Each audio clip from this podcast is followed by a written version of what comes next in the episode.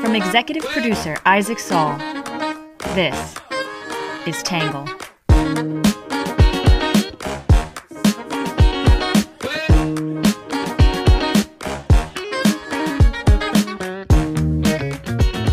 Good morning, good afternoon, and good evening, and welcome to the Tangle Podcast, a place where you get views from across the political spectrum, some independent thinking without all that hysterical nonsense you find everywhere else. I am your host, Isaac Saul, and on today's episode, we are doing something a little different. Today, we have a special edition for you. It is Election Day in many places across the U.S.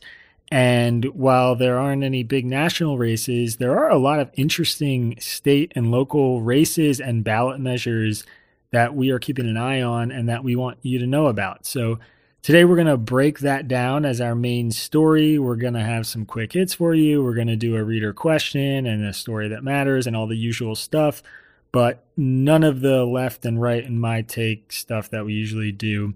This is more about just making sure you know what's going on out there in the political world today. So, hope you enjoy it. As always, first up, we'll start with the quick hits.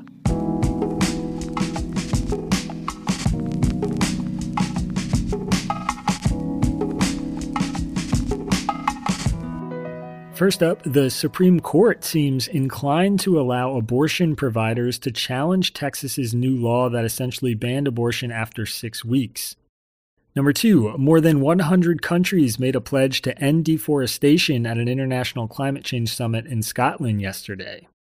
Number three, Senator Joe Manchin, the Democrat from West Virginia, once again bucked party leadership yesterday, saying he was not committed to voting for the Build Back Better bill just days after President Biden said he was getting everyone on board.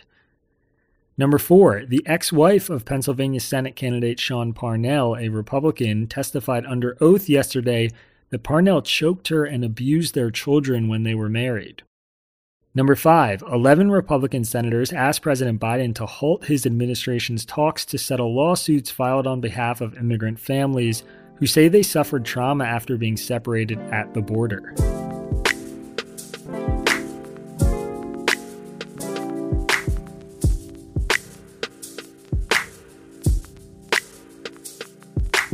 All right, that's it for our quick hits today, which brings us to the main story, and that is Election Day here, November 2nd, Tuesday, all across America. So, as many of you know, the big election news today is the governor's race in Virginia, where Republican Glenn Youngkin and Democrat Terry McAuliffe are in a dead heat in the polls.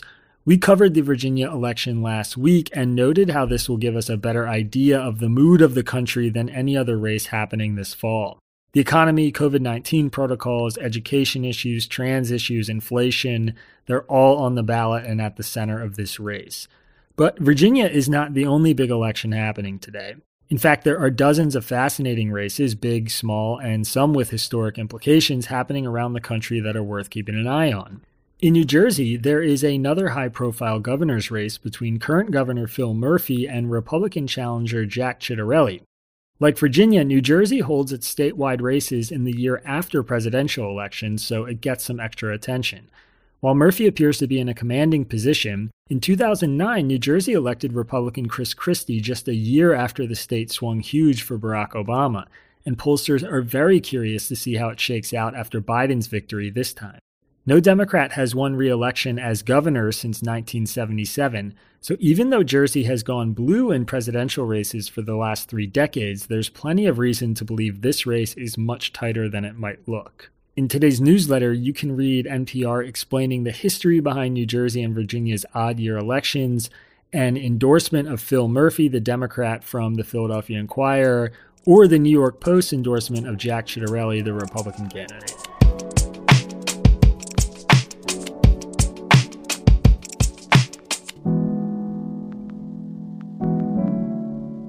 In New York City, America's most populous city, residents will be electing their next mayor. Eric Adams, who won the Democratic primary, is the heavy favorite in a city that has a 7 to 1 Democrat to Republican ratio. The former police officer and current Brooklyn borough president looks primed to become the second black mayor in the city's history after running on a campaign that centered on curbing crime and improving quality of life issues. He's up against Republican Curtis Sliwa, the founder of the Guardian Angels. You can read the New York Times endorsement of Adams in today's newsletter, as well as a profile of Curtis Sliwa. Across the state of New York, voters will cast ballots on five major initiatives. One is a proposal on redistricting that will ensure non citizens are counted in the census and that incarcerated people are counted at their last residence, not in the prison where they reside. A second proposal would give New Yorkers a constitutional right to clean air, water, and a quote, healthful environment, setting off a battle between environmentalists who want more legal power and state legislators who say that the language of the proposal is too broad. There are also important election reforms being proposed. After the 2020 election, New York came under fire for its voting rules that were in many ways as restrictive as states like Georgia and Texas, despite many New Yorkers viewing those states' laws as overly burdensome. Now there are ballot measures to change that. One would allow same day voting registration and voting, another would allow no excuse absentee voting. Finally, there is also a measure to increase the limit on monetary damages for claims filed in New York City civil courts from $25,000 to $50,000. In Pennsylvania, there are mayoral races in Pittsburgh and Harrisburg, a district attorney's race in Philadelphia, and a number of school board races with culture war issues like critical race theory and the 2020 stolen election, quote unquote, at the center of the conversations. Perhaps most importantly, the hugely influential state Supreme Court has an opening that will be filled. In Ohio, there are two congressional seats up for grabs, one in the 11th district and one in the 15th district. Former Vice President Mike Pence campaigned in the 15th district for coal lobbyist Mike Carey, who was also endorsed by former President Donald Trump. Carey is the favorite in the GOP leaning district, but he's running against two term Democratic State Representative Allison Russo, who Joe Biden endorsed on Monday. In the 11th congressional district, Democratic Council member Shontel Brown and Republican business owner Laverne Gore are running to replace Marcia Fudge, who stepped down to become Biden's housing secretary after 13 years in Congress. Brown is heavily favored in that race.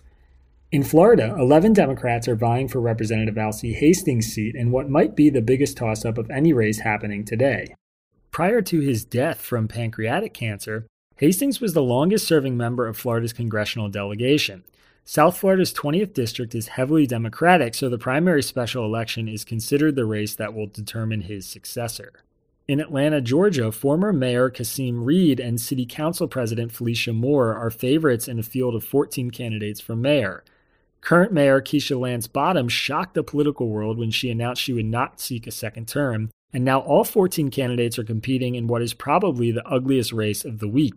If no single candidate earns a majority of the vote, there will be a runoff on November 30th. In Boston, Michelle Wu is running as an acolyte of Elizabeth Warren and leading the mayoral race by 30 points.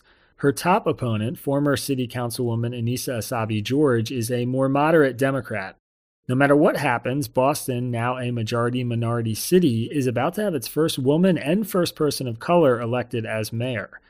Buffalo, Seattle, and Cleveland all have mayoral races that include showdowns between the more progressive or socialist left candidates and more moderate centrist Democrats, each with lots of drama and fairly competitive races.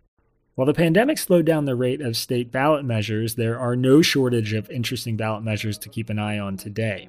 Here are a few that caught my eye given their relevance to the larger national political debate.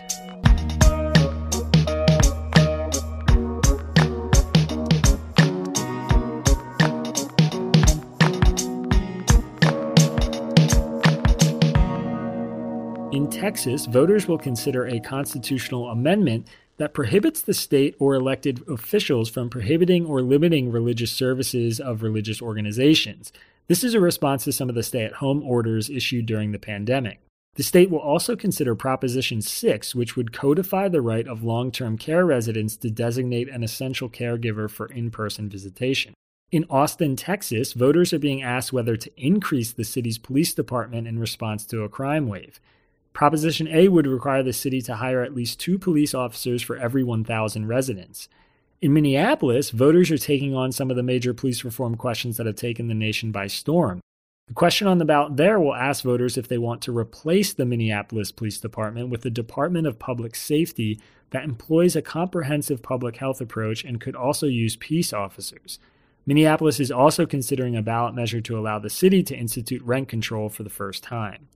In Cleveland, voters are considering Issue 24, which would establish a community police commission whose members would have final authority over the police department's policies, hiring, training, and disciplinary action.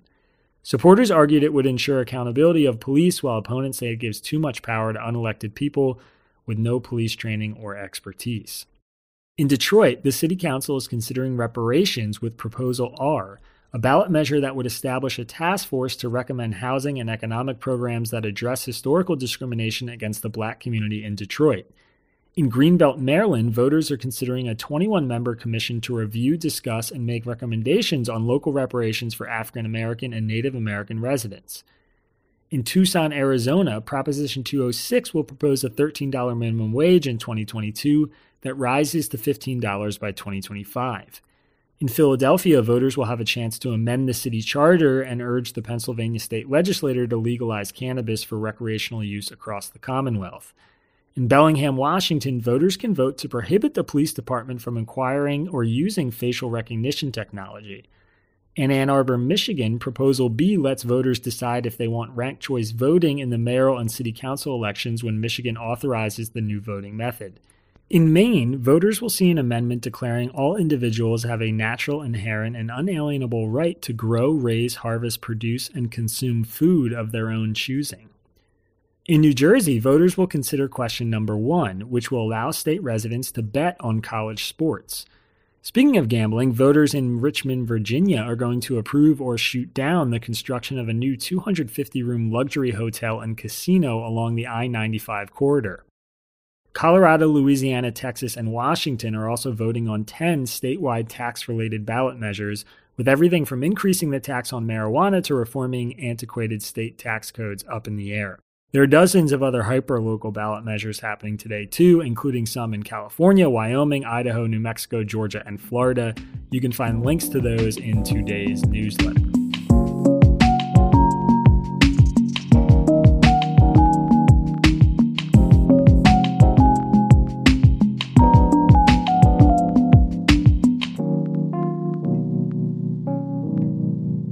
All right, everybody, that is it for today's main story. That brings us to our reader question for the day.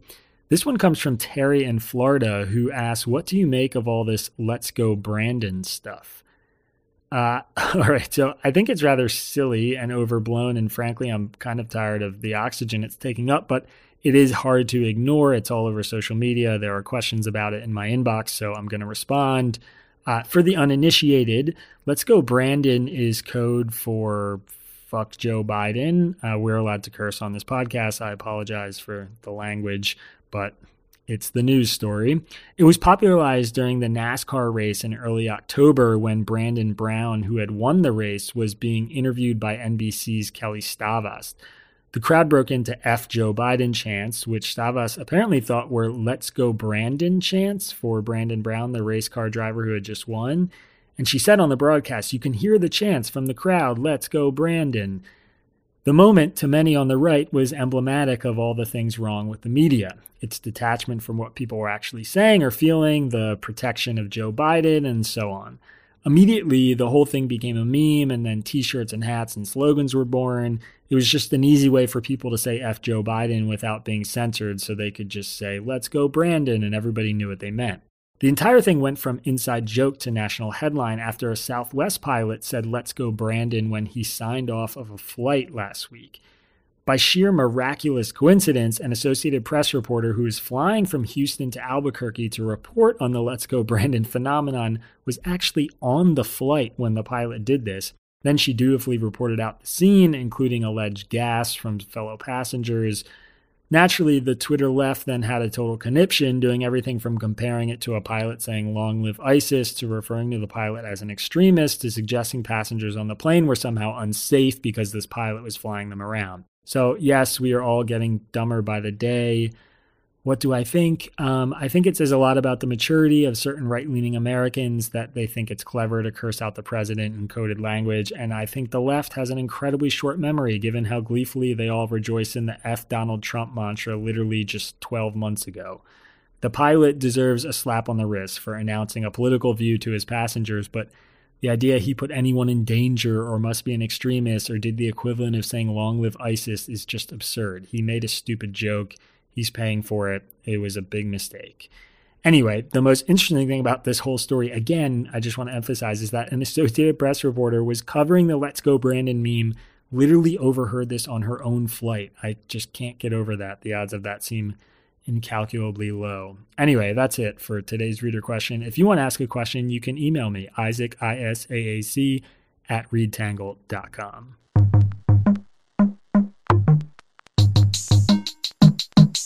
All right, that brings us to our story that matters for today. This one is about a morning consult poll I saw in Politico this morning.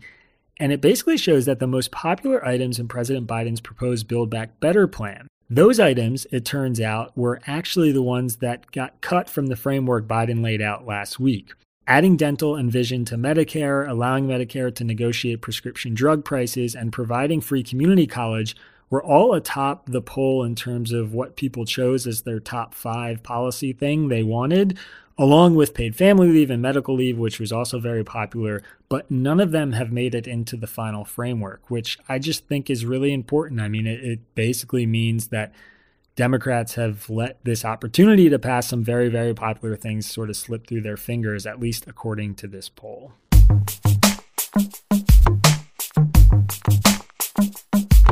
All right, uh, on to our numbers for the day. We don't have a main story that is just, you know, one specific topic. So uh, I got to pull some interesting numbers that I just found that were sort of unrelated to the main topic from all over the internet. The first one is $8.8 million, which is the total operating expenses filed by Cyber Ninjas, the company that conducted the election audit in Maricopa County, Arizona. Remember them? Yeah, they said it cost $8.8 million to conduct that election audit.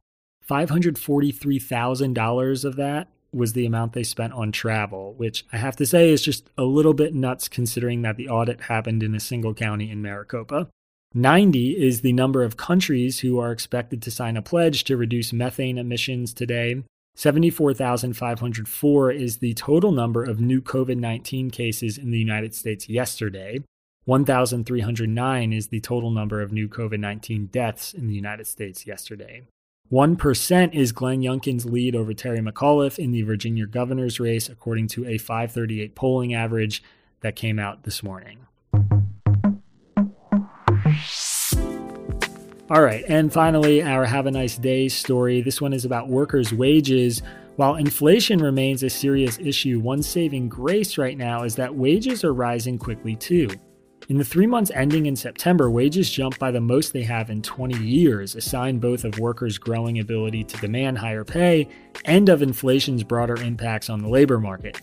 Pay increased 1.5% in the third quarter, according to the Labor Department. Wages are still lower than inflation adjusted pre pandemic wages, but economists are optimistic that as inflation slows, wages will keep rising, giving workers a long desired and overdue pay bump. The Associated Press has a great story about this that came out a couple days ago. All right, everybody, that is it for today's podcast. As always, if you are interested in supporting our work, you can find a link in the episode description to become a monthly pledge donor person and spread the word. Tell your friends about us. Click that five star rating. Do whatever you can to help us out because we need it. We're a small but efficient army. Thank you all very much, and uh, we'll see you tomorrow.